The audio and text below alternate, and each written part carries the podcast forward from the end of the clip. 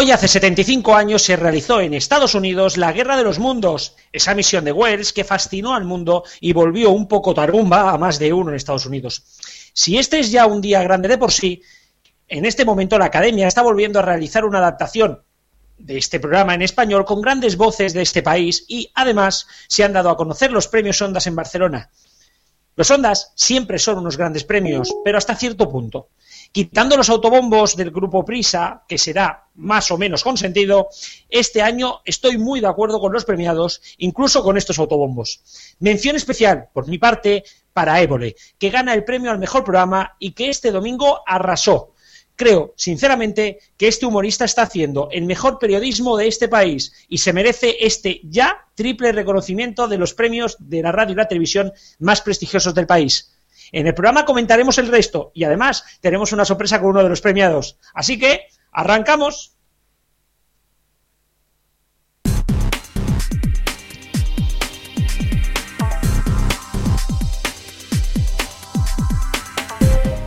Pues sí, señores, seis programas, seis llevamos de F de Radio. Por un lado, Francisco Garrobo, le acabáis de escuchar, frecuenciadigital.es va a dirigir todo este cotarro. En la técnica, el que os está hablando, Rubén Mediano, neo.es. El programa viene cargado hasta las trancas, así que vamos ya con la primera noticia. Y la primera noticia de este programa es todo un notición. Andreu Buenafuente vuelve a la sexta. Pues bomba que nos conocimos ayer, dos años después, Buenafuente vuelve a su cadena. El cómico regresará a Late Night con un programa producido por su propia productora, El Terrat.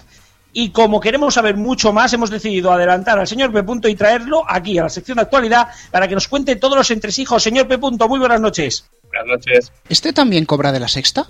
Este cobra de todo el mundo. Jodo. ¿Cómo se nota que es catalán? Así dando pista de quién es. Primero de todo, ¿cuándo se ha firmado? ¿Cuándo, cuándo, ¿Cuándo se ha conocido este contrato? Pues se firmó ayer mismo, ayer mismo a las 7 menos cuarto de la tarde. O sea, que se fueron de cañas y acabaron firmando el contrato. Exactamente, unos pinchitos por medio y tal, ¿no? Muy posiblemente. ¿Cuándo, ¿Cuándo se espera el estreno del programa? Pues el estreno del programa está programado para mitad de noviembre, aunque dependerá de los ensayos y se puede retrasar hasta diciembre. ¿Pero ya hay algunos ensayos? ¿Ya está en marcha? Efectivamente, el primer piloto se ha grabado esta misma tarde. Ya te digo yo, se han ido de cañas, firman y al piloto, toma ya. Sí, sí. ¿Quién pudiera ver ese vídeo? Pero bueno. Podríamos comentar un poco sobre el contrato, ¿no? Eh, ¿Qué características tiene este contrato?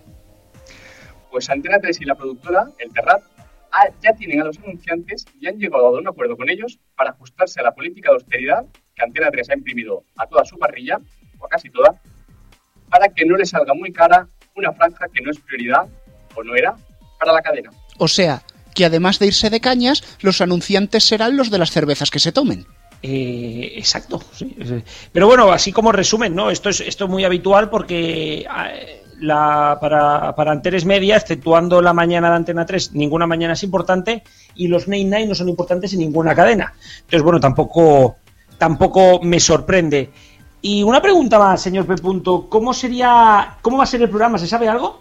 Pues sí, irá en ley, obviamente, pero será un formato mucho más de show, con más humor, entretenimiento y seguramente menos política que en etapas anteriores. Para que luego diga Basile que, que algunas cadenas solo son política, pero vamos. Y luego habrá también una barra para que se tomen las cañas.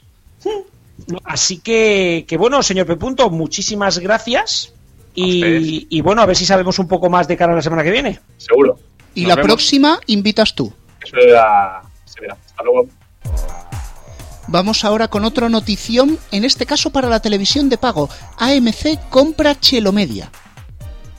La empresa matriz del grupo Chelo ha sido adquirida por la americana AMC.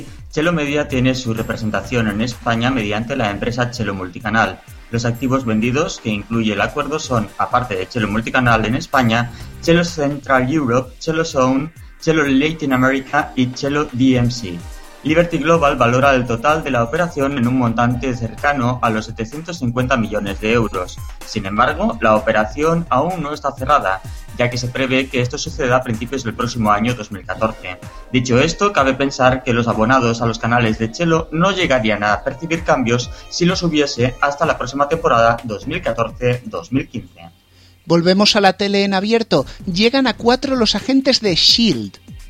Así es, y yo no tengo tan buen acento. El canal de Mediaset estrenará este domingo a las 21.30 la exitosa serie Marvel, Agentes de Shield. Será la primera, la, eh, la primera vez que Cuatro estrena una serie extranjera en el prime time del domingo. Se trata de la adaptación a la pequeña pantalla de Los Vengadores, que ha cosechado un gran éxito de audiencia en Estados Unidos esta temporada, ya que casi 12 millones de espectadores vieron el estreno en la cadena ABC. Y ahora con las autonómicas, cambio de caras en los nuevos informativos de TV3. Si la semana pasada hablábamos de que en enero se iban a producir cambios en los informativos de TV3, esta semana ya os podemos adelantar algunos de los bailes de nombres que se producirán el 16 de enero. Tony Cruáñez dejará la corresponsalía de París para conducir el informativo de la noche. Ramón Pellicer se traslada al fin de semana junto con Agnès Marqués. Lidia Heredia será cargo de la parte informativa de Els Matins, mientras que Ariadne Oltra se pondrá al frente del programa de entrevistas y debate que comentábamos la semana pasada. Por su, parte, por su parte, Carles Prats y Nuria Solé mantienen sus puestos en la edición del mediodía, al igual que Mariona Basa en la edición comarcal de Barcelona. En lo que se refiere a la imagen de los informativos, se unificarán los grafismos de los informativos de TV3 y de los boletines del canal de noticias 324. Y finalizamos con otro apunte más de televisión de pago. HTV desaparece de la oferta de Ono. El canal musical que se pone bueno, tal y como afirma su lema, dejará de formar parte de la oferta musical de Ono a partir del próximo mes de noviembre, haciéndose efectiva su eliminación del dial 125 de la plataforma mañana mismo, 31 de octubre. HTV fue uno de los canales que estrenaron el servicio digital de televisión de Ono, allá por el verano de 2003, cumpliéndose ahora más de 10 años desde su incorporación. Propiedad de Time Warner, ofrece lo mejor de la música en español las 24 horas del día y se define como joven, caliente, apasionado, romántico, popular y sobre todo 100% latino. Con su salida de Ono, HTV pierde prácticamente toda su distribución en España, quedando disponible tan solo en unos pocos operadores de cable local. Cable local, perdón. Es el segundo canal latino en menos de un mes que pierde su distribución en España en grandes operadores. Recordemos que el mes pasado ocurrió lo mismo con telenovelas de Televisa. Y bueno, ya lo ha dicho Garrobo, vamos a tener una sorpresita con el tema de los ondas, pero para eso hay que entrar primero a la tertulia.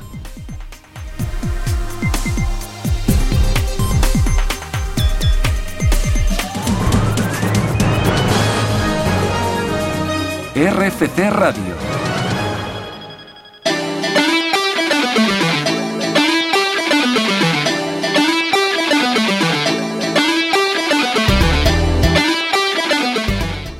Y así es, vamos a la tertulia. Raro, a esta hora, sí. Pero es que vamos a hablar de los premios Ondas, que se han anunciado hoy a las 5 de la tarde, como siempre, en Radio Barcelona Cadena Ser. Estos premiados, vamos a repasarlos rápidamente. En radio, mejor programa para la competencia de RACU. Mejor tratamiento informativo para la cobertura del accidente de tren de Santiago de Radio Galicia Cadena Ser. El premio a la innovación radiofónica es para el Extra Radio y You, no te pierdas nada de los 40 principales, es compartido. Premio a la radio musical para Disco Grande Radio 3. El de, la, trayectoria profesional es para Julio Otero. En televisión, el mejor programa de entretenimiento es para Masterchef de la 1. La mejor cobertura especial informativa es para Salvados de la Sexta. Tercer premio Jordi Évole. Mejor presentador para Gran Guayo Medio Intermedio y Pedro Piqueras de Informativos Telecinco. La mejor presentadora es María Escario de la 1 y Teledeporte. Mejor serie española para Pulseras Balmellas de TV3, mejor intérprete masculino de ficción nacional Pepe Villora de Aida y ojo, que llevan un porrón de premios ya esta serie, mejor intérprete femenina para Michelle Jenner y mejor programa emitido por cadenas no nacionales, el, el programa 75 minutos de Canal Sur. Además, mención especial del jurado para la 11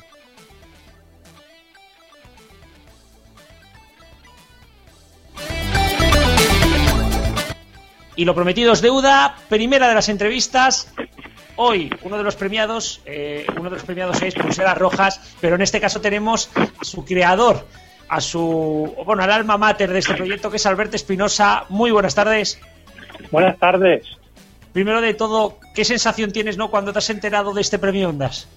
Pues la verdad es que ha sido una emoción increíble. Bueno, todavía estoy muy emocionado. Tengo la sensación de que de que es como bueno, todo increíble y hablar con todo el equipo, ¿no? Nos hemos llamado entre todos y, y con los niños, con el director Pau Freixas, con la gente de B3, de Antena 3 y, y la verdad es que todavía yo creo que me costará dormir, ¿no? Porque no, no ya pensábamos que no, ya, ya, bueno, ya por esta serie ya no tendríamos un Ondas y la verdad es que eh, las cosas inesperadas creo que son las mejores en la vida. Precisamente es eso, ¿no? En la segunda temporada ya terminada es cuando recibís el Ondas. Es más sorpresa aún si cabe. Sí, sí, porque si había alguna posibilidad, pues también pensábamos que era en la primera, que cuando salió la serie, y, la verdad, siempre habíamos imaginado que a lo mejor no, nos lo daban como eh, programa autonómico, ¿no? Al salir en TV3, ¿no? Y, jamás habíamos pensado que saldría como serie nacional, ¿no? Con lo cual la, la alegría es inmensa y, y la verdad es que han sido, bueno, estos últimos tres años, siendo las dos temporadas, pues ah, muy gratificante, pero ahora mismo está en Argentina la serie que, es número uno y la verdad es que esta serie no para de darnos alegría. Y precisamente hablando rápidamente, ¿no? Eh, en Estados Unidos, con Steven Spielberg, ¿se sabe algo ya del proyecto? Bueno, que va muy bien, va muy bien. Están a punto ahora de grabar el, piloto y la verdad es que una felicidad inmensa y, y sobre todo también la RAI que, que ya acaba, el 15 de noviembre acaba el rodaje, han rodado ocho capítulos para, para RAI 1 en horario de, máxima audiencia para enero y tuve la suerte de ver ahí eh, la versión que han hecho y, es preciosa, ¿no? Con lo cual eh, es, genial ver dos países tan diferentes como están haciendo pues su versión de, de Pulseras Vermellas, que no deja de ser su versión de, de parte de, de mi vida, con lo cual es, es una felicidad tremenda. Y bueno, ya para cerrar, mm, la tercera temporada de Pulseras Rojas, que muchos la estamos esperando, sobre todo los catalanes, ¿no? Que, que, esta serie se nos ha esto, en un rinconcito el corazón. ¿Para cuándo? ¿Qué nos puedes contar? Bueno, yo creo que hemos de esperar, siempre con, con Pau hemos pensado que estaría bien pues esperar eh, tres o cuatro años, ahora llevamos casi uno y medio, para que sean adultos, ¿no? La idea es explicar el cáncer en, en adultos y, y, así como esperamos dos años de niños adolescentes de la primera a la segunda temporada, uh, pues ahora queremos esperar estos tres o cuatro años para explicar la historia eh, real, ¿no? Lo que pasó un poco cuando tienes el cáncer en, en época adulto, ¿no? Hay, hay que esperar, es una serie extraña en tiempo, esto también lo fue la primera temporada, tardamos dos años y medio en tardar la, la segunda porque queríamos que fueran adolescentes, ¿no? Con lo cual, no, no tenemos prisa porque sobre todo creo que es una serie un tanto diferente y que si no crecen pues tampoco podríamos explicar, explicaríamos lo mismo y creo que la gracia es explicar pues cómo se vive el cáncer cuando ya eres un poco más mayor y tienes 19, 20 años. Eh, ¿Vamos a contar con los mismos con los mismos actores?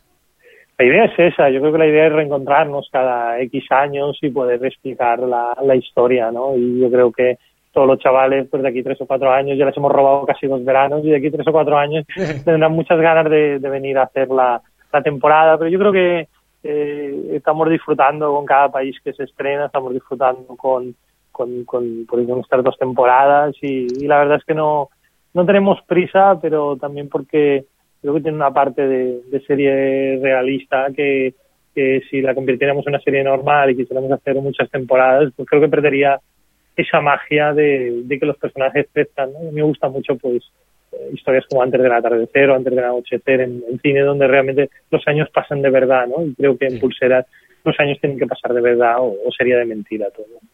Bueno, Albert, pues muchísimas gracias, pero primero de todo, que este premio no es solo tuyo, es también de Uriol Ferré, de Pau Freixas y de los actores que son Alex Moner, Igor Spakowski, Joana Virapuch, Marvel Balanguer, Miquel Iglesias y Nil Cardoné, por, por nombrar a todos, ¿no? Sí, sí, bueno, yo creo que toda la gente del equipo técnico y artístico, yo creo que el premio Onda se engloba lo que es la serie, con lo cual desde, desde un maquinista al jefe de, de TV3, la, la jefa de TV3 que, ordenó esta serie, pues yo creo que todos tienen parte de, este premio y creo que es lo bonito y, y la juerga que nos montaremos será grande en los ondas. Yo espero que, que acabemos muy mal, que significará que acabaremos muy bien, ¿no? Eh, pues ahí nos veremos seguro. Albert, muchísimas gracias y muchas felicidades. Venga, un abrazo. Un abrazo. Y bueno, vamos ya con la tertulia. Vamos a saludar ya a nuestros invitados, además de Héctor y Rubén. Como siempre, Paco Vera, nuestro Radio Chief. Muy buenas noches. Hola, buenas noches. Y Cristian García. Muy buenas noches. De RFC, por cierto. Eh, vamos ya con los ondas. Creo que podríamos ir analizando quizá los premios más importantes con Radio Chiques, eh, nuestro gran especialista en radio. El mejor programa de radio ha sido para la competencia de RACU. Tú, yo sé que tú eres muy fan de ellos. ¿Cómo lo has visto?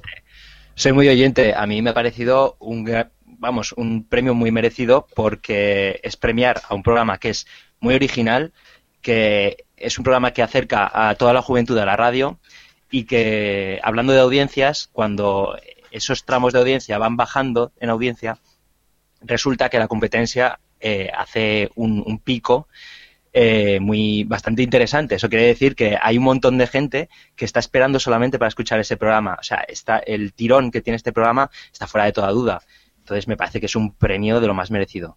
Y además no nos olvidemos de que la bueno que la competencia también tiene emisión en televisión no muy habitual, pero sí una vez cada mes y medio, dos meses. Cada mes, sí. Una vez cada mes y sale en Buit TV en Cataluña también con éxito apabullante de, audiencia. Y lo mejor de todo es que eh, la cantidad de gente que se baja los podcasts de, de la competencia es una cosa brutal. Y me gustaría, bueno, no sé los datos, pero me parece que es uno de los programas más descargados de la radio.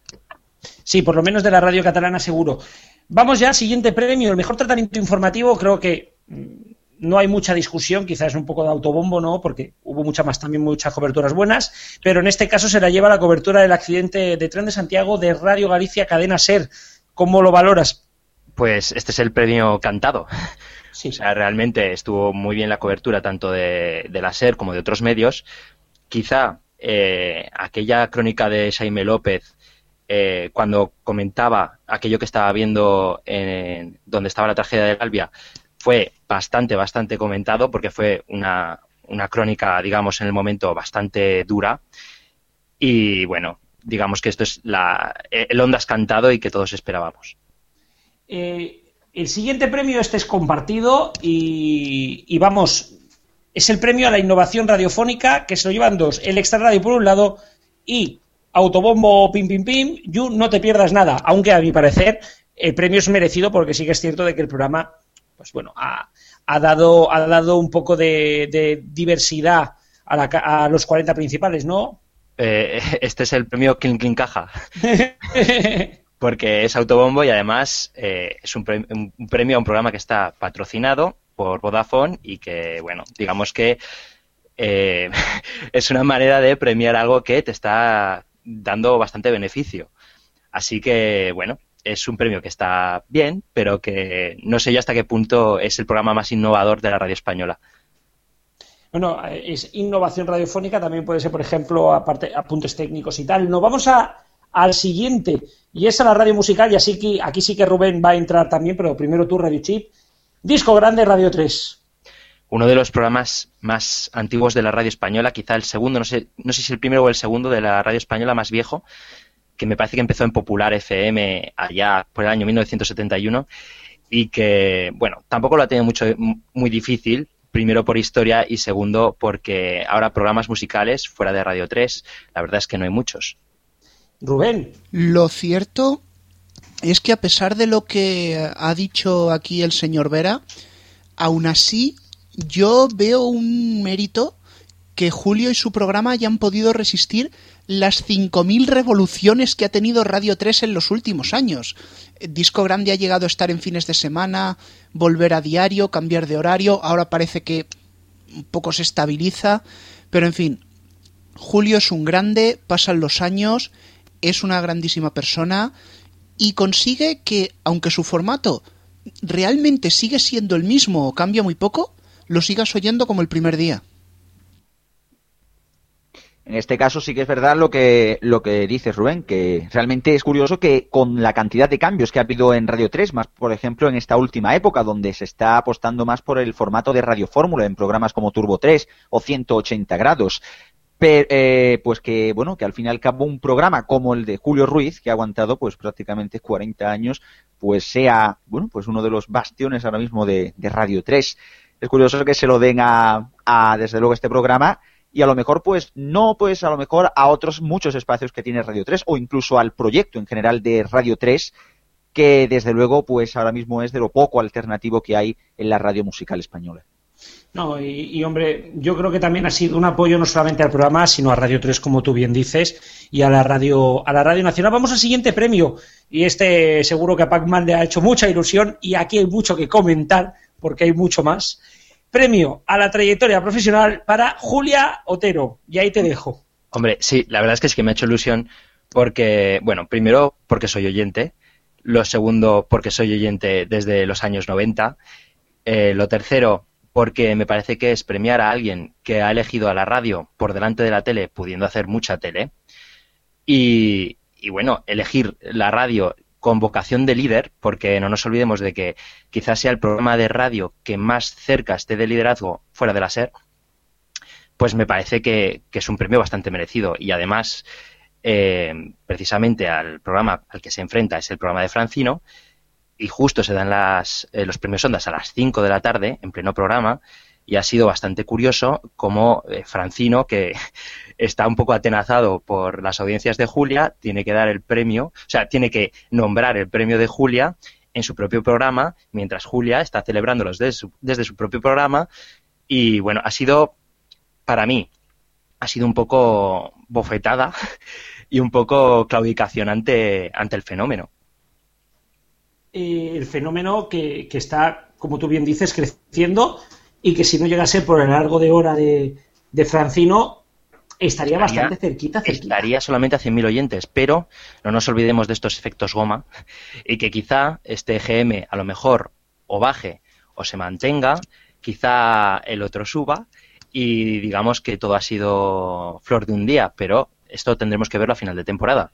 La cuestión es que ha sido un premio para mí bastante merecido, pero que no sé hasta qué punto indica que eh, las tardes con Francino no tienen demasiado apoyo dentro de la SER.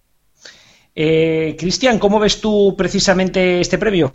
Hombre, desde luego que yo creo que bastante merecido. O sea, eh, aparte, bueno, todos, yo creo que alabamos bastante la figura de Julio Otero por aquí, aparte una mujer que, bueno, que al fin y al cabo pues eh, hace un programa, ha sido yo creo que, bueno, sé, me podéis confirmar, el único programa de Onda Cero que ha podido plantarle cara realmente a la cadena SER eh, en audiencias, que es, bueno, la verdad que ya es un mérito grandísimo. Y es que, bueno, pues evidentemente, como bien incluso dice aquí Pacman, que, bueno, que al fin y al cabo eh, el tema de, de, vamos, el programa básicamente de La Ventana, desde luego que con la presencia de Carlas Francino ha caído una barbaridad y, bueno, yo creo que es más que evidente que ahora mismo el, el, único programa que se puede decir que merezca la pena oír en la radio por las tardes, desde luego que es el de Julio Otero. Yo lo que veo curioso es justamente lo que estabais eh, mencionando, que se le dé el premio a Julio Otero cuando el, horario coincide con el de Carles Francino. Y es eh, cuanto menos curioso que el programa de Julio Otero se emite en Onda Cero, con una matriz de marcado, eh, de marcada orientación hacia la derecha, vamos a decir, eh, y que su programa sea la única nota discordante dentro de la emisora que es un poco hacia la izquierda, que sería el público objetivo de la serie, y justamente premian este programa. No sé yo si para próximas temporadas podríamos, podríamos ver a Julia Otero pitando por la SER y, desechando a, Francino de, de, las tardes. De momento lo veo lejos, pero quizá eso sea una vía eh, que, intentan abrir en la SER para estar a buenas con, Julia y, ver si pueden ficharlo en un futuro. Hombre, si fichara la SER a Julia Otero, olvidaos de que alguien ya tome las tardes, ¿eh? Vamos ya a los premios televisivos, porque, porque bueno, los Ondas no son solamente radio, aunque los entregue Radio Barcelona. Y el primer premio, el, el, que yo creo que menos ha sorprendido y que todos más o menos lo imaginábamos, que es el mejor programa de entretenimiento para Masterchef. ¿Cómo, cómo lo ves tú, Cristian? Merecido, ¿no?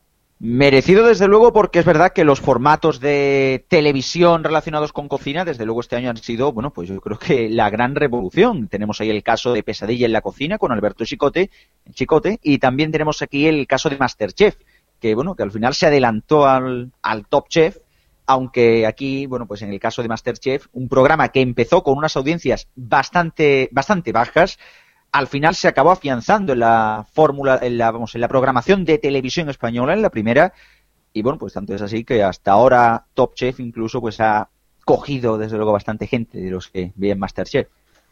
Rubén. Ay, perdón, Héctor, Héctor, Héctor. A mí me sorprende, de hecho, que, se hayan dado tanta prisa en, darle un premio a Masterchef cuando todavía están en plena temporada, hace apenas unas semanas que comenzó el programa.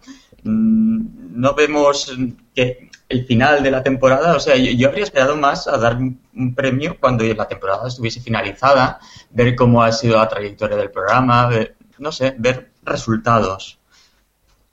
¿Cómo lo ves tú, Radio Chip? Bueno, yo veo que los programas de... Yo más que ver que es un programa eh, de tipo de cocina, que los hay muchos, eh, es otro programa de jurado. Y bueno, ya está un poco agotado la parte de cantantes con jurado y ahora está eh, la nueva moda de cocineros con jurado. Y bueno, es una vuelta de tuerca más hasta que se quemen los programas de cocina con jurado y aparecerá otro programa con jurado que hará felices nuestras noches de televisión. Algún día tendríamos que hacer carreras con un jurado. Vamos al siguiente premio, la mejor cobertura especial o informativa para Salvados, de nuestro tan querido Jordi Évole en la sexta. Diestro, ¿cómo lo ves? Pues merecidísimo, absolutamente merecidísimo, sobre todo porque el programa al que se premia es Aparte, eh, posiblemente no será el programa más crítico, como fue el caso, por ejemplo, y que más problemas le ha dado al final, como ha sido el del oligopoli.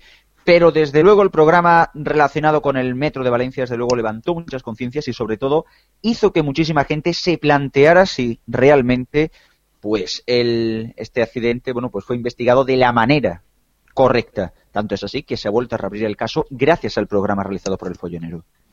Yo estoy muy, muy de acuerdo con lo que ha dicho Cristian sobre el programa del Metro de Valencia, que para mí fue el momento cumbre de la temporada de Salvados. Realmente era impactante y acongojante, por no decir otra cosa, ver cómo en la anterior manifestación apenas si había unas decenas de personas y en la siguiente se llenaba la plaza. Ver cómo llamaba al señor aquel que no le quería contestar, que no le quería decir nada. Bueno, sinceramente increíble. Salvados se lo merece. Ha vuelto, han vuelto dando caña y cuidado que esto sigue.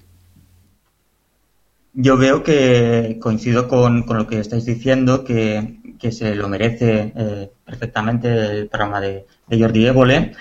Y es eh, uno de los pocos programas que tenemos de, investigación en lo que a, información se refiere, eh, junto con equipo de investigación quizá en la, en la sexta también. es un canal que está apostando bastante por, por ese, esa temática, dar a conocer cosas que normalmente la gente no se pregunta o sí se pregunta, pero normalmente no nos dan respuestas desde los medios de comunicación. Entonces veo merecidísimo este, este premio eh, y, nada, veremos cómo sigue en las próximas semanas, pero yo creo que Jordi Evole lo va a hacer muy bien esta temporada y, lo está demostrando. Paco. Yo creo que, bueno, ya habéis dicho, para mí eh, quizá Salvado sea el mejor programa que hay ahora mismo en televisión pero eh, debo decir que está incluso poco aprovechado, porque no sé si habéis escuchado incluso las eh, entrevistas que ha dado Jordi Évole en, en, la radio, y bueno, me parece que está desaprovechado porque cada vez que, cuenta sus anécdotas eh, haciendo el programa, cuenta una cantidad de información, cuenta una cantidad de anécdotas que me parece que son de lo más potable y de lo más interesantes, que se podría hacer incluso un programa con el follonero explicando cómo ha hecho cada uno de los programas y me parecería igual de interesante que el propio programa. Hay que decir que, bueno, yo he tenido la suerte de que, de que el follonero ha venido a grabar al barrio donde yo trabajo. Este último, este último Salvados ha sido en Ciudad Meridiana. Y, hay que reconocer que, hace una cantidad de horas impresionantes. Eh, eh, tenían grabado cinco horas de Ciudad Meridiana y vimos aproximadamente unos treinta y pico minutos. Así que imaginaos la que tienen. Por cierto, que hemos intentado hablar con Jordi, está grabando un nuevo capítulo de Salvados, pero me han prometido que lo vamos a tener, así que en un futuro seguramente está aquí y si no lo vamos a ver seguro en la entrega de los premios Ondas. Vamos con otro premio discutido o discutible. Mejor presentador compartido. El Gran Wyoming del Intermedio y Pedro Piqueras de Informativos Telecinco. Paco, ¿cómo ves tú? Que sé que tienes algo que opinar. Pues me parece, me parece muy interesante. Primero porque Wyoming, eh, en realidad, él lo dice muchas veces, él es el que lee las noticias, él lee lo que le ponen. Sin embargo, yo creo que esa manera de leer lo que le ponen solamente lo sabe hacer él. Esa manera de interpretar solamente la sabe hacer él. Y de ahí su éxito. Sin embargo, Pedro Piqueras, eh, digamos que es una mente pensante, él eh, piensa todo lo que la línea editorial, digamos, un poco del programa, digamos, esta fama que tiene de gustarle un poco la sangre, las vísceras y tal y cual, y al final hace lo mismo, simplemente seguramente lee lo que, lo que le han puesto. Y, en ambos casos eh, la, calidad de presentador me parece completamente distinta. Estamos valorando dos cosas completamente distintas, pero que las metemos dentro de mejor presentador y bueno, no sé. La verdad es que es un premio raro. Como diría el propio Piqueras, más bien me parece esto terrible y apocalíptico. Pero más que nada principalmente porque es verdad que poner eh, quizás a Pedro Piqueras como mejor presentador en un espacio que desde luego mm, yo creo que se ha caracterizado como es el espacio de informativos Telecinco por vender, como bien ha dicho además también eh, Radio Chips, aquí el tema de lo de, bueno, las vísceras y, bueno, los sucesos sobre todo, eh, principal, eh, principalmente sucesos y bueno, y también alguna noticia con, tetas de por medio, pues mm, no sé, no creo yo que sea el más adecuado desde luego para darle el premio. Las cosas como son en los informativos de Telecinco han caído una barbaridad y más cuando uno bueno, pues pasa a rememorar los, eh, los buenos tiempos de Telecinco, allá por los 2000, 2001, precisamente el tiempo en el que el Gran Wyoming también ocupaba parte de la plantilla de Telecinco. Y es que el intermedio, desde luego, que ha sido uno de los, bueno, de los programas revolución de estos, de estos últimos meses, principalmente gracias a ser la única, bueno, el único programa de humor, el único formato de humor de, de, ese, de esa franja horaria y, bueno, más enfocado a, bueno, pues a, criticar, desde luego, y, bien que lo ponen, al gobierno presidido por el Partido Popular actualmente. Yo veo curioso que se haya premiado justamente a Pedro Piqueras al Gran Wyoming, que representan dos formatos eh, lejanos y cercanos al mismo tiempo. Los dos son, digamos, informativos, uno desde la clave del humor y el otro con un marcado estilo de sucesos, como, como estabais diciendo. Entonces, me parece curioso que, se haya premiado a, estas dos personas por, por estos programas que, que realizan y que un informativo quizá que, dijese toda la verdad, un informativo ideal, sería a lo mejor la mezcla de uno y del otro, sin tanto suceso y, y a lo mejor sin tanto humor. Pero en, este caso, cada uno de ellos hace su labor eh, de la forma que, en su empresa se, se, lo piden. Y mucha gente pues se informa a través de Pedro Piqueras y muchas personas también se informan solamente viendo el intermedio. Ya sabéis que una cosa son las noticias y otra cosa es lo que nos cuenta Wyoming, ¿no? Vamos a la mejor presentadora. En este caso, el premio, a mi parecer, sorprendente porque no es habitual verlo en deportes. María Escario, la 1 de Deportes de Visión Española, vamos en sí. ¿Cómo, ¿Cómo lo ves tú, Paco? Bueno, me parece un premio a la trayectoria, sin más ni más, y bueno, me parece que es el típico premio de calidad que eh, da importancia al premio para que algún otro premiado que no tiene tanta calidad, pues parezca que tenga mejor reconocimiento. El siguiente premio, mm, vamos ya con los, con los de las series. Por un lado, con el que hemos hablado, Pulseras Barmellas TV3 se lleva el premio a la mejor serie española. Ojo porque es sorprendente, no habíamos visto aún que una serie autonómica se llevara el premio, el premio a la mejor serie a la mejor serie nacional, eh, Paco. No sé si hubo una, una, serie gallega, me parece que sí que tuvo un premio Ondas, me parece. Pero juraría que se emitió en más cadenas autonómicas. Puede ser que sí, efectivamente, y a Rayán. A Rayán, a Rayán, exactamente. Efectivamente. Eh, no me parece tan extraño, sobre todo dando por hecho que la, la tendencia a, a premiar productos catalanes que tiene Radio Barcelona. Sí, yo siempre digo de que, de que los premios Ondas siempre dan un premio al grupo Godó, ya sea a RACU o a Buit TV. El año pasado, sin más, se lo dieron a Arusitis. El año anterior se lo dieron, si no me equivoco, al, programa matinal de, de. Aquí en Cataluña. Y otro premio siempre se lo dan a Cataluña Radio o a TV3. En este caso, pues bueno, se lo ha llevado, se lo ha llevado el programa, la serie Pulseras Rojas, eh, Diestro. En este caso sí que es verdad que Pulseras Rojas eh, ha sido, además de, bueno, de una serie, bueno, pues la verdad que revolucionaria, ha sido también un éxito de audiencia pero tanto en Antena 3 como en TNT también, incluso ha llegado a ser líder en las cadenas de pagos. las cosas como son. El, el, tema, el tema, desde luego, que sí, yo creo que es bastante merecido el premio.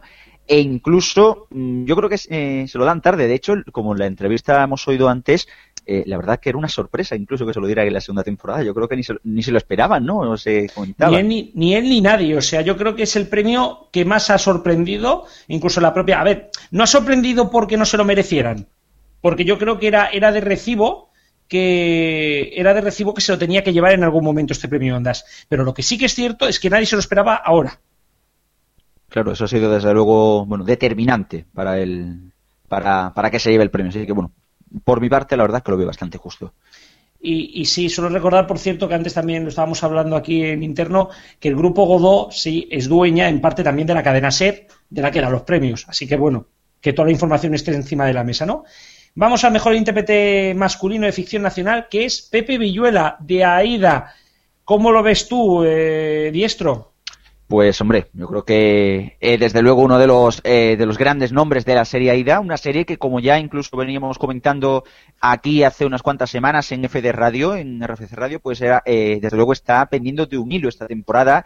Y es que la verdad que la bajada de las tramas y la repetición también de las mismas pues se nota, se nota bastante. Y eso también ha provocado una caída de audiencia, pero desde luego está claro que uno de los grandes nombres es el de Pepe Villuela dentro de la serie Así que, vamos, yo creo que justo al fin y al cabo, y más que bien, más bien un premio a la trayectoria, pero en el general de la, de la serie, del personaje de, Pepe Villuela. Y bueno, vamos a cerrar, que se nos echa el tiempo encima. La mejor intérprete femenina se ha llevado Michelle Jenner, como ya hemos dicho, y el premio al mejor programa no nacional es para 75 minutos de Canal Sur. Y creo que aquí sí que nos tendría que hablar Cristian de cómo lo ves. Pues sí, premio más o menos merecido. Desde luego Canal Sur en este, este formato, desde luego sí que apuesta por temas eh, bastante interesantes y bueno, aparte un formato con cuatro presentadores, así que bueno, la verdad que parecido por momentos a algunos formatos que incluso han realizado en televisión española, pero desde luego que sí que yo creo que merecido al fin y al cabo es uno de los bueno, uno de los grandes formatos de Canal Sur que además este año se ha visto reforzado con una con un posterior debate que se emite en internet, en radio y en televisión. También bastante bueno, por cierto. Pues terminamos aquí. Decir solamente última hora que Buenafuente ya ha anunciado el estreno de su programa. Va a ser el día 18, como día 17 o día 18 del mes que viene, no lo tengo exactamente apuntado. El día 18, lunes 18 y, que, bueno, como hemos dicho, parece ser la fecha no definitiva. Ojito, porque igual que ha dicho el señor P. Punto, podría cambiarse, pero parece la fecha más o menos escogida, el 18 de noviembre. Paco, Cristian, muchísimas gracias. Un placer. Buenas noches. Héctor, un abrazo. Nos vemos la semana que viene. Igualmente.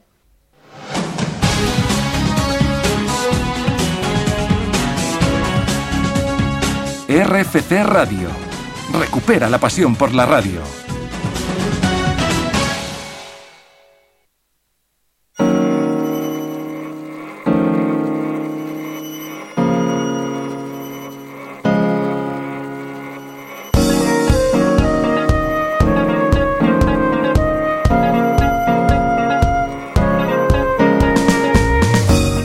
Bueno, vamos ya con la entrevista esta semana también a, dos personas. En este caso, vamos a saludar ya a nuestros entrevistados. Por un lado, Manuel Rico, director de Infolibre. Muy buenas tardes.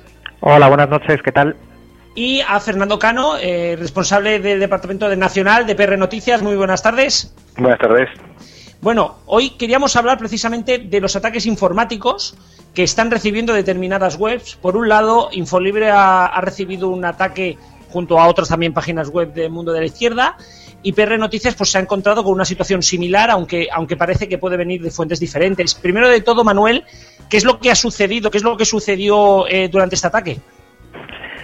Pues a ver, nosotros sufrimos eh, ataques que bueno que se llaman de denegación de servicio, ¿no? Que básicamente es que desde ordenadores, en nuestro caso de más de 20 países del mundo, que digamos que están infectados, que forman parte de una red, eh, piden eh, páginas de tu, o sea, todos se conectan al mismo tiempo con el servidor donde está alojada tu, tu página, tu periódico, hasta que consiguen tirarlo, ¿no? Y bueno, el, nosotros recibimos un, pues, pues, un ataque con un volumen, una potencia brutal, algunos días, hasta 4 gigas por segundo, y eh, bueno eso hizo que durante cuatro días en, el plazo de una semana pero durante cuatro días concretos nos consiguiesen tumbar eh, la página web y bueno pues eh, nosotros presentamos una denuncia policial el martes de la semana pasada de hecho y bueno, hoy ha sido noticia ¿eh? que, que, han detenido a una persona en, en, Torrevieja, en Alicante, en relación con los ataques que sufrió Infolibre y sufrieron otros medios digitales. En este caso, la otra entrevistada, que era, que era Diagonal, que por motivos técnicos no hemos podido al final contactar con ella, pero bueno, lo haremos posteriormente. Por lo que parece, y lo tenemos en portada, han sido un simpatizante de Falange. Parece que ha sido un ataque ideológico en vuestro caso eh, ¿cómo analizáis, no? Pues, pues que medios libres, en este caso, pues eh, podríamos hablar de Nodo 50, que son las páginas más antisistema, más alternativas, y medio como Infolibre, que es un medio de izquierdas, pero quizá no es antisistema, ¿no? Podríamos decir que es, pero sí que es alternativo. ¿Cómo estáis analizando esto, no? De que haya sido precisamente un simpatizante de Falange. Bueno, a ver, que es un, ataque eh, pues, con una motivación ideológica es evidente, ¿no? Porque, bueno, nosotros antes del primer ataque recibimos un, un correo electrónico que bueno hablaban en nombre de Falange en ese correo, hablaba, imagino que el, sospechoso ya detenido y, bueno, pues eh, obviamente ahí había una motivación ideológica, ¿no? De todas formas, quiero decir que aquí lo grave para nosotros es, es que esto es un ataque a la libertad de expresión de, de los medios y un ataque a la libertad de información de los ciudadanos. Me parece igual de condenable eh, que se ataque a medios de izquierda o a medios de, derecha, obviamente, ¿no? Quiere decir que la línea editorial es lo de menos, lo que pasa es que sí que parece que la motivación, efectivamente, de esta persona detenida es esa, no atacó a medios de derecha, le atacó a medios que se pueden identificar, efectivamente, desde antisistema o más radical, como se quiera, en fin, eh, que son páginas alojadas en Nodo 50, a Infolibre, que bueno, nosotros nos declaramos de izquierdas, pero desde luego, eh, bueno, de centro izquierda, depende de, eh, de, las definiciones, eso es siempre muy subjetivo, ¿no? Pero otros como periodismo humano, ¿no? Que bueno, pues yo creo que responde mucho la página que hace Javier Bauluz al, al nombre, ¿no? y que, que, no se puede considerar izquierda radical bajo ningún concepto, ¿no? Yo creo que, que digamos que todo lo que no estuviese alineado ideológicamente donde bueno pues donde se sitúa la ultraderecha pues les ha servido un poco para atacar no Sí. Fernando, porque precisamente te llamábamos también, queríamos hablar con PR Noticias porque habéis sufrido un ataque parecido, quizá incluso más bestia, porque el otro día os tumbaron hasta el dominio y, precisamente podríamos decir que vosotros en la línea, no os marcáis eh, eh, en esa línea ideológica, pero también habéis sufrido un ataque. ¿Cómo ha sido el vuestro? Bueno, en realidad, como comentaba Manuel, ha sido bastante similar en un comienzo. Nosotros empezamos a sufrir ataques hace 34 días y el primero fue efectivamente de negación de servicio, un poco similar al que recibió Infolibre, quizás un poco más fuerte pero luego ha ido mutando porque se ha complementado con ataques a nosotros en Twitter, creando perfiles falsos, desprestigiándonos, intentando desprestigiarnos contra anunciantes, y ahora la última semana se ha sumado un ataque de bloqueo de DNS, que es totalmente diferente, porque al final lo que hace es bloquearte la puerta de entrada, pero no te ataca el servidor, que es lo que ataca el ataque de negación de servicio. Con lo cual es una estrategia yo creo que bastante más sofisticada.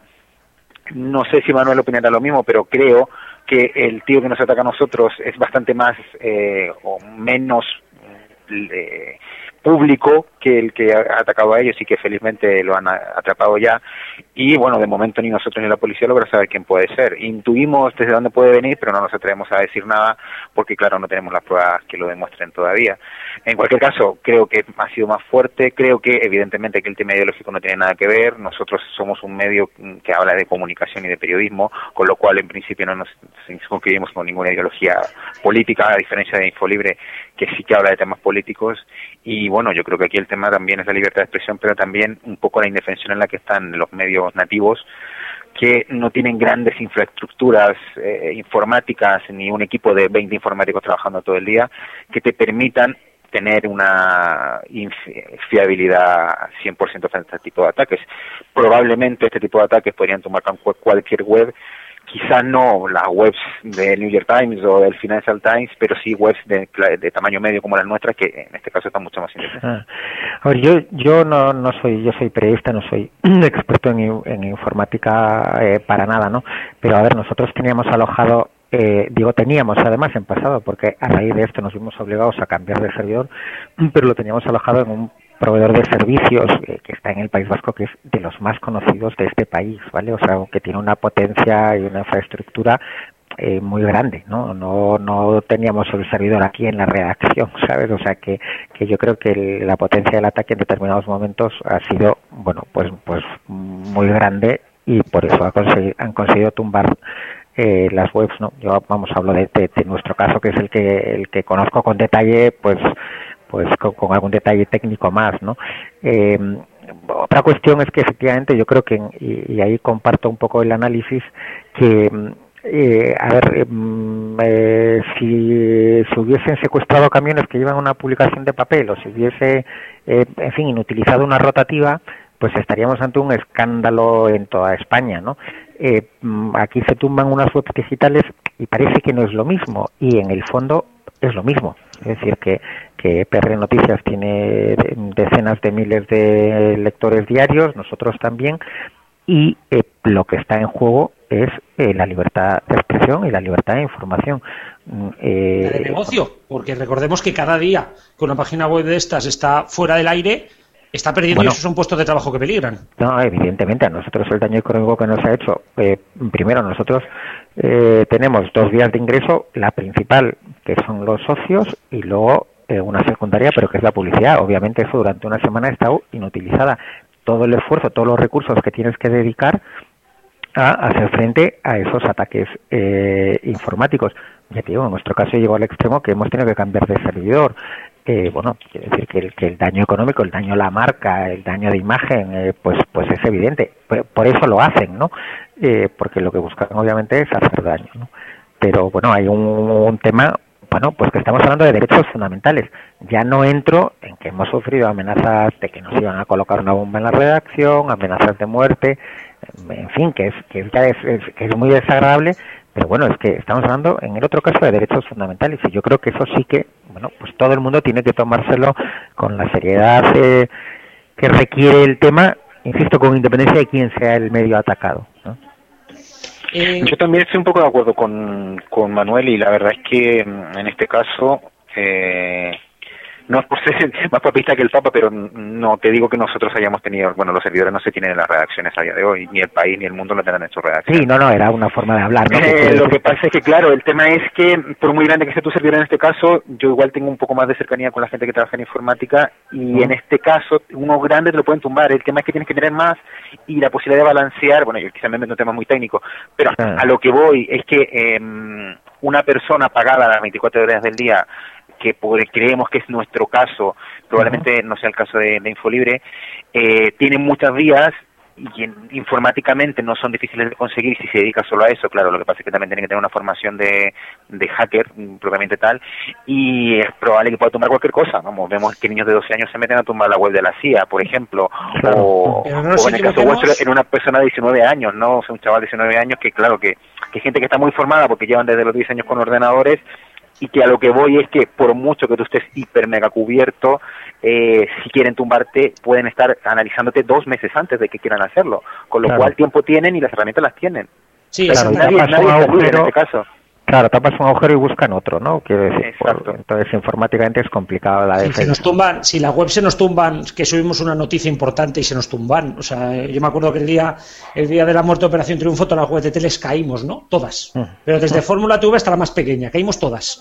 Claro. Entonces, claro, es tan fácil como hacer eso mismo, ¿no? Una oleada de entradas y es tan fácil como eso. Y es la desgracia, y por eso quería hablar, ¿no? Como veis vosotros, la indefensión que tenemos las webs pequeñas o medianas, en co- como el caso de las vuestras, ¿no? Frente, frente pues a estos ataques, que al fin y al cabo es como si ahora viniera alguien y hiciera reventar la rotativa de un diario. Mira, yo lo que te puedo decir y es un poco sin, hombre, nosotros estamos muy agradecidos de la policía porque ent- entendemos que se ha movido, pero también entendemos que es muy difícil eh, que encuentren a alguien, me- si no media una amenaza como ha sido en el caso de Infolibre, que puede ser más rastreable quizás, En el caso nuestro ha sido totalmente fantasma, o sea, no sabemos de dónde ha salido ni, ni de a cómo rastrearlo. Pero lo que al final te dice la policía es que si usted tiene un jarrón en su casa y lo está exhibiendo eh, hacia afuera, pues tiene que subir la muralla y invertir en eso. Entonces, si te están tumbando, pues compra un servidor más grande, si te siguen tumbando, pues invierta más y al final, en el fondo aquí lo que tienes que hacer y lo que te dice la policía desde el primer día es que tienes que tener una super máquina que esté fiable a esos, en el fondo es una especie de trabajo preventivo, más allá que, que un trabajo a contrapié, que es lo que te deja un ataque. O sea, eso suena así de duro y la verdad es que es como si te dijesen, pues si no crees que te asalten, lleva una pistola. Pero es un poco eso. En este caso, el tema informático funciona así. Y yo soy el primero en criticarlo, pero pero lamentablemente no las herramientas legales actuales para detener eso son muy pocas. A ver, yo creo que, claro, el problema de eso es que tiene un límite, ¿no? Porque los medios, bueno, pues, pues medianos o pequeños, como queramos definirlos, pues tenemos una capacidad económica eh, limitada, ¿no? Nosotros, por la vía de hecho, hemos tenido que optar por por lo, por lo que comentas, ¿no? Que es, pues eso, cambiar de servidor y de ahí a, bueno, pues eso, el tema que comentabas, no entrar en temas demasiado técnicos, efectivamente, balancear o que estén en diversos servidores, o, pero bueno, al final son más recursos económicos, ¿no? Y eso tiene, tiene un límite para nosotros, que no somos el New York Times, ¿no? Eh, yo creo que, que también es importante eh, bueno, pues adoptar otro tipo de medidas. En este caso, es verdad que el correo inicial que mandó el presunto delincuente de la redacción eh, ha servido de hilo para tirar, ¿no? Junto con alguna otra otras pistas que dejó en sus ataques, sobre todo a Nodo 50.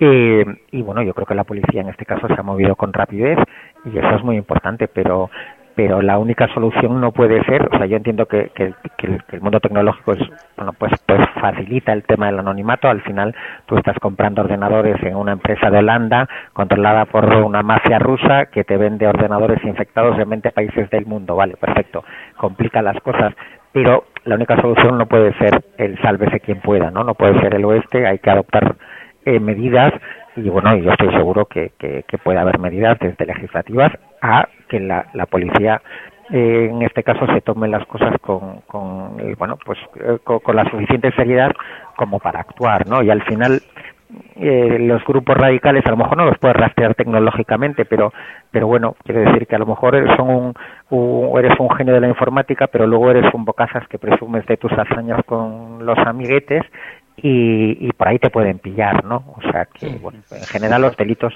eh, dejan rastro y es una cuestión de bueno pues de tener la perseverancia y los medios para perseguirlos ¿no? bueno pues para ir terminando Rubén que es nuestro copresentador tiene una pregunta que haceros así que le doy paso para que os la haga.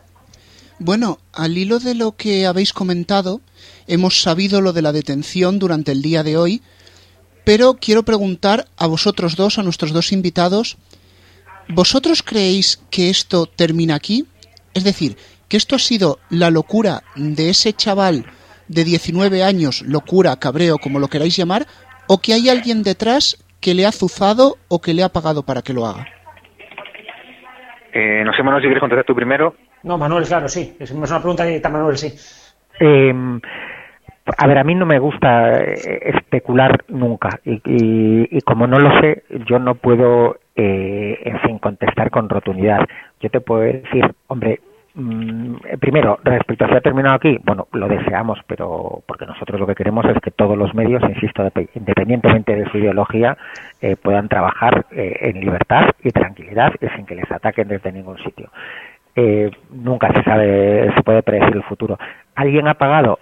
Bueno, nosotros en el primer mensaje que recibimos él decía literalmente que alguien que le habían contratado, pero mm, en fin, por internet por correo electrónico se pueden decir muchas cosas que al final no sean ciertas. Un coste tiene, porque la policía dice que se atacó a través de redes bootnet, ¿no? que te costarán más o menos, eh, pero eh, un coste tiene conseguir todos esos ordenadores. Mm, yo lo único que deseo, nosotros denunciamos el tema, policialmente. El tema está judicializado, lo está investigando, ya hay diligencias previas, lo está investigando el juzgado de, de instrucción número 2 de, de, Torrevieja, que era el domicilio donde fue detenido esta, esta persona. Y yo lo único que deseo es que la instrucción judicial sea rápida, eh, que, bueno, en fin, que se obtengan el máximo de pruebas y si hay alguien como nosotros sospechamos detrás, que ha pagado mucho o poco, que aparezca, ¿no? que porque se trata de evitar nuevos ataques en el futuro, al medio que sea. Ahora, afirmar con contundencia una cosa u otra, yo no me atrevo porque, no, no, no soy futurólogo y, y no me gusta, eh, en fin, hacer pronósticos en el aire porque luego la realidad te, te termina, o, o cabe la posibilidad de que te termine desmintiendo, ¿no? Y ya para cerrar, Fernando, para que cierres tú también, eh, ¿qué esperáis? ¿Esperáis? ¿Habéis visto que puede haber nuevos intentos de ataque o cómo, cómo está la situación ahora mismo en PR? Bueno, la verdad es que los ataques eh, siguen, lo que pasa es que ahora estamos mejor preparados para mm, combatirlos y notaréis que poco a poco ya va volviendo toda la normalidad. A mí me gustaría cerrar más que con acusaciones porque, bueno, ya lo he comentado al principio, la verdad es que nosotros tenemos algunas sospechas de dónde puede venir y en este caso sí que sería, lógicamente, el cerebro no es el ejecutor, o sea, el cerebro le paga al ejecutor, pero hasta ahí voy a decir.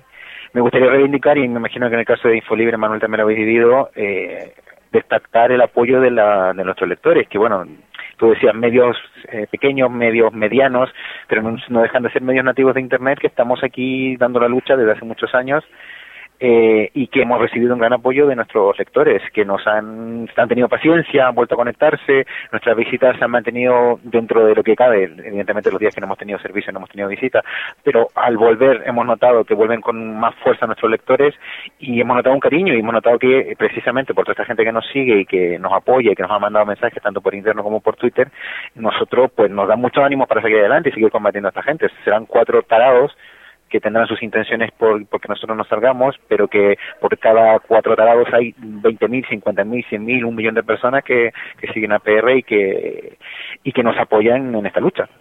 No, totalmente de acuerdo. Nosotros las muestras de solidaridad que hemos recibido han sido, pues eso, muchísimas y luego también la solidaridad de, del resto de la profesión, que bueno, que yo creo que también hay que hay que destacar, ¿no? O sea que bueno, que eso es lo que te da fuerza, evidentemente, ¿no? Bueno, pues Manuel Rico, director de Infolibre, Fernando Cano, director de Nacional de PR Noticias. Primero de todo, la solidaridad también de Frecuencia Digital, que hemos sufrido también de esto, y sobre todo que bueno que haya suerte, que no vuelva a pasar, o que si tiene que pasar, no pase nada importante con la web y que podamos seguir todos saliendo al aire. Muchas gracias. Muchas gracias a vosotros. Un abrazo, hasta luego.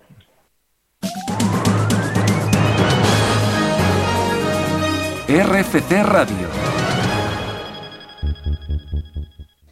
Y vamos ya con las series, vamos con Siriando, una sección que habitualmente nos hace Wise, pero que hoy no, hoy va a ser especial, porque vamos a dedicársela al anime. ¿Y por qué? Pues porque mañana comienza en Barcelona el Salón del Manga 2013, el mayor encuentro de esta subcultura, y el mejor especialista para ello es Rubén, nuestro copresentador. Muy buenas noches de nuevo. Pues muy buenas noches, Garrobo. ¿Otra vez? Lo cierto es que este especial creo que va a ser un poquito como la NASA. Por Porque en cuanto que empecemos a hablar de anime, la audiencia de RFC va a hacer 5, 4, 3, 2, 1 lanzamiento. Pero en fin. Bueno, no creo que sea para tanto porque precisamente lo que queremos hacer en este programa es no, hablar, no ser como los demás. Queremos hablar de todo y el manga, el anime en este caso, también es parte de la cultura televisiva. Así que vamos ya mismo con la primera de las series que vamos a hablar. Aquí la tienes.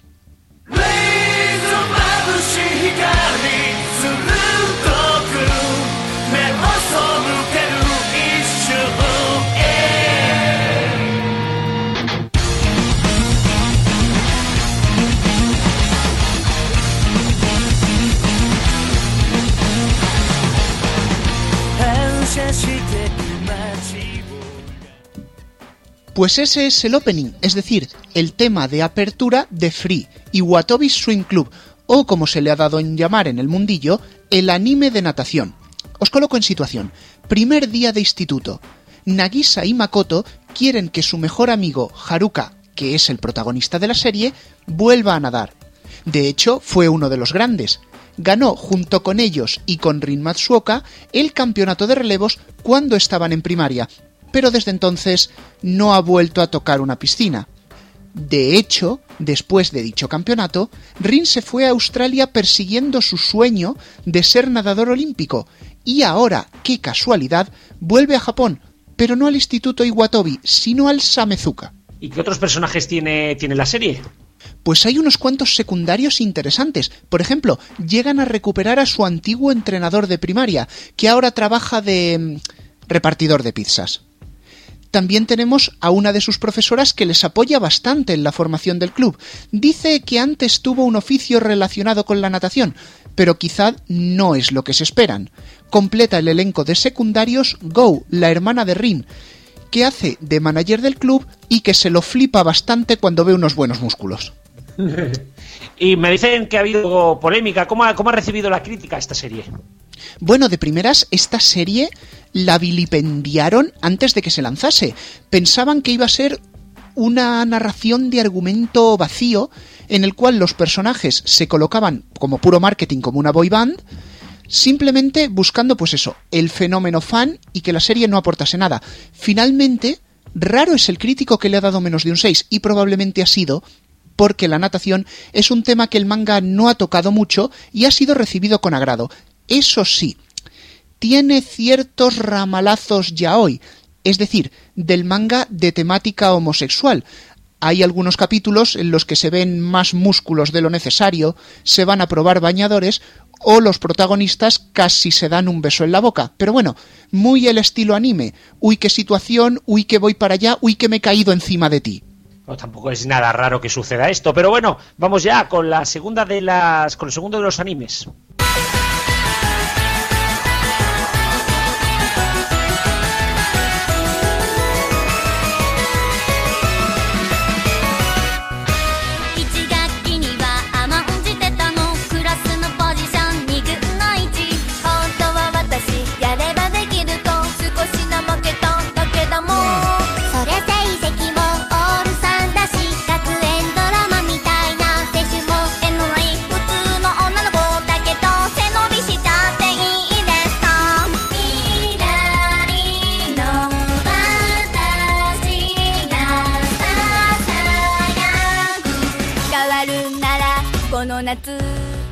Ahí teníamos otro opening, en este caso de Kitakubu Katsudou Kiroku. ¿Lo cual? A ver, a ver, ¿qué traduzco? Esto significa en castellano Crónicas del Club de Regreso a Casa, y hay que conocer un poquito la cultura japonesa para entenderlo. Como sabréis por los animes, los estudiantes de instituto japoneses suelen apuntarse a diversos clubes después de las clases. Pues club de manga, de poesía, de literatura, de fútbol, de karate, bueno, hay un montón. A los que no se apuntan a ninguno, se le dice que están en el club de volverse a casa. Pero es que en este instituto, el club de regreso a casa realmente existe. Sus cinco integrantes, Botan, Sakura, Claire, Karin y Natsuki, deciden que después de clase van a hacer las locuras y las experiencias más divertidas que se puedan imaginar. ¿Cómo cuáles? Buh, casi cualquier cosa que se les venga a la cabeza. Parodiar las películas de Sao, hacer versiones de clásicos de la literatura japonesa e incluso europea, como El Rey Demonio Alemán, patear latas de café después de habérselas bebido que un poquito más y echar la pota, o ponerse a jugar a los bolos en los pasillos del instituto. Vamos, que está como una chota, igual que, los de aquí de Barcelona cuando se juntan en Arco de Triunfo. ¿Y qué, qué nos puedes contar de la serie? ¿Ha tenido éxito en, en, en Japón? Pues más bien no. Pero bueno, han sido un poco como sé lo que hicisteis, se lo han sabido tomar muy bien.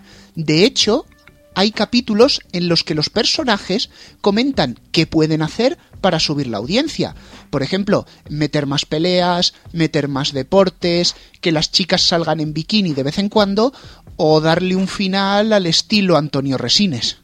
Vamos, pues, pues como Telecinco prácticamente, pero bueno, corramos un tupido velo y vamos ya al tercero de los animes.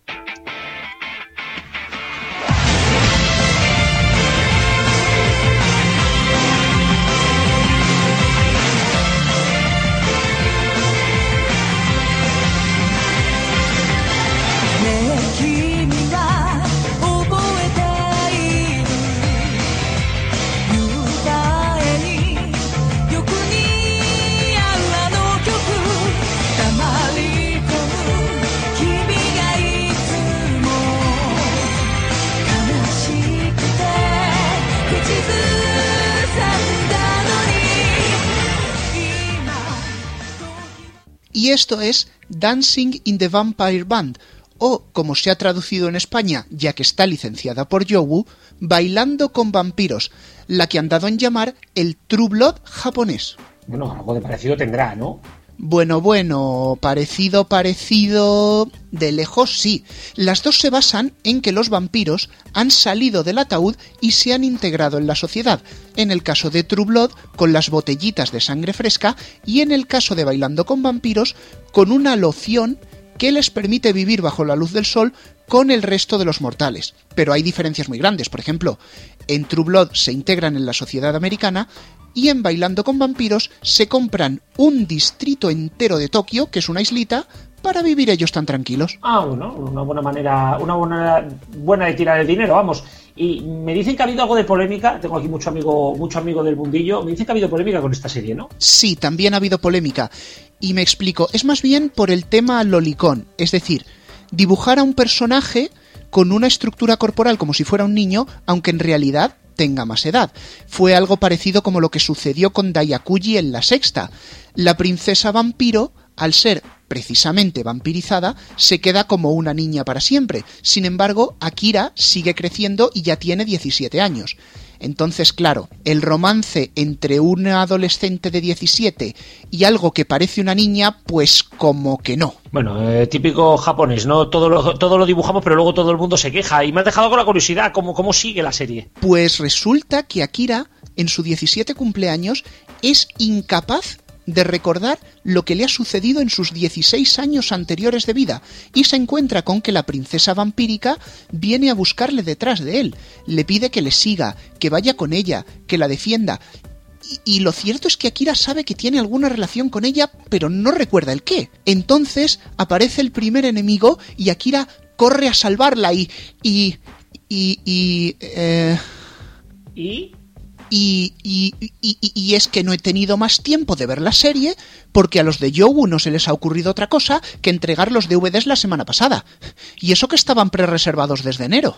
Joder, pues si se lo toma con calma los jodidos, se le va a juntar con la segunda temporada. Pues van a tener suerte porque resulta que esta serie solo tiene una temporada. No, si, si encima tienen potra. Pues nada, Rubén, muchas gracias. Domo arigato.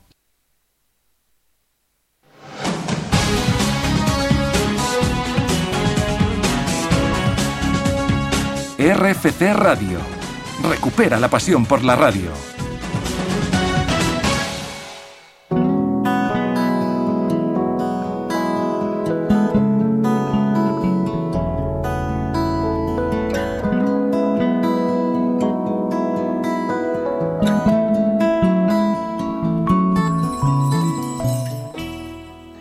Y bueno, hoy no ha habido sonido histórico, como veis los ondas nos han atropellado. La semana que viene volverá nuestro amigo Palaciego con el especial de Canal Sur Radio 1, pero primero vamos a escuchar ya la carta de Radio Chip, la carta de Paco Vera, que lo hemos tenido en la tertulia y ahora nos va a comentar, y ojito que tampoco tiene desperdicio. Hola Chiscu, hola Rubén, hola a todos. Hoy se cumple 75 años de aquella emisión de La Guerra de los Mundos dirigida por Orson Welles y que adaptaba el libro de H.G. Wells. Se emitió por la CBS y la habían anunciado varias veces, eh, tanto en radio como en prensa, pero la gente no tenemos mucha memoria. Y Wells, que era casi un crío, lo que hizo fue confundir a todo un país, a un país sin tele, recordemos. Esta era la emisión que tocaba la noche de Halloween al equipo de teatro que todas las semanas hacía sus funciones radiofónicas. Y resulta que no solo lo habían anunciado, sino que además le- leyeron durante la emisión un par de notas aclaratorias diciendo que eso, todo, era un teatro. Así que yo pienso, ¿la gente cuando está escuchando la radio escucha con atención?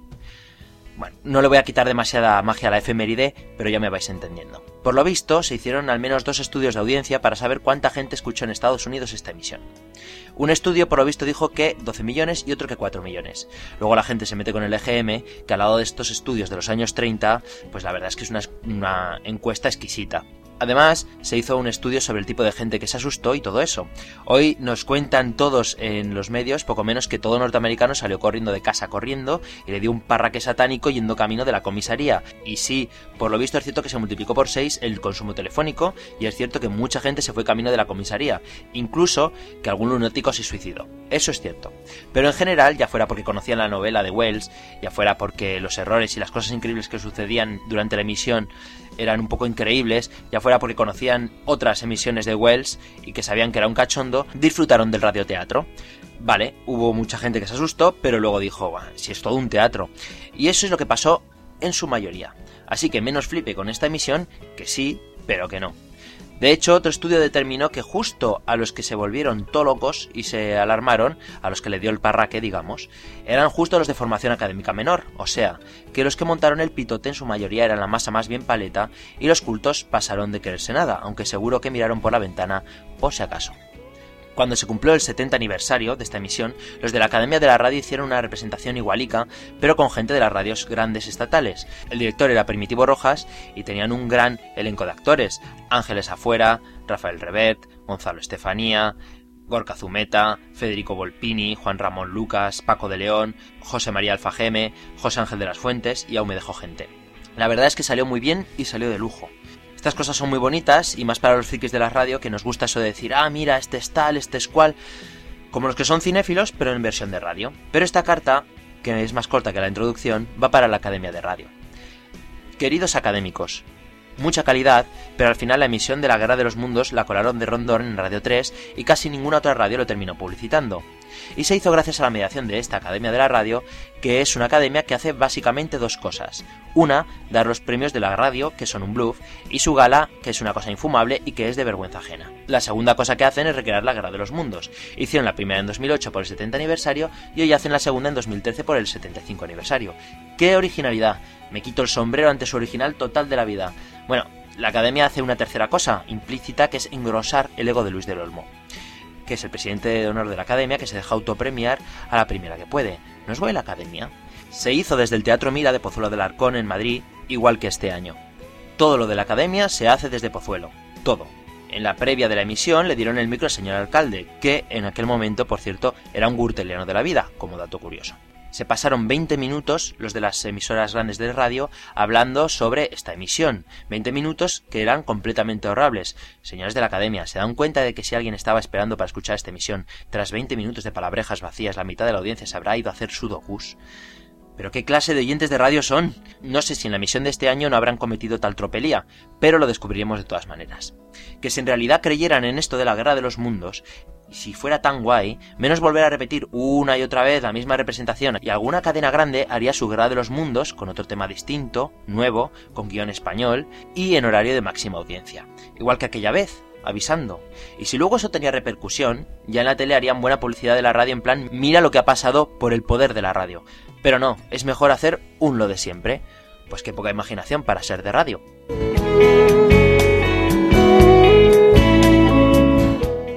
Como siempre, Radio Chip en modo Destroyer. Bueno, Rubén, un programa más o un programa menos, dependiendo de si miramos hacia adelante o hacia atrás. Yo Pero no visto lo de hoy con los ondas, el especial del EGM vamos a morir tú y yo.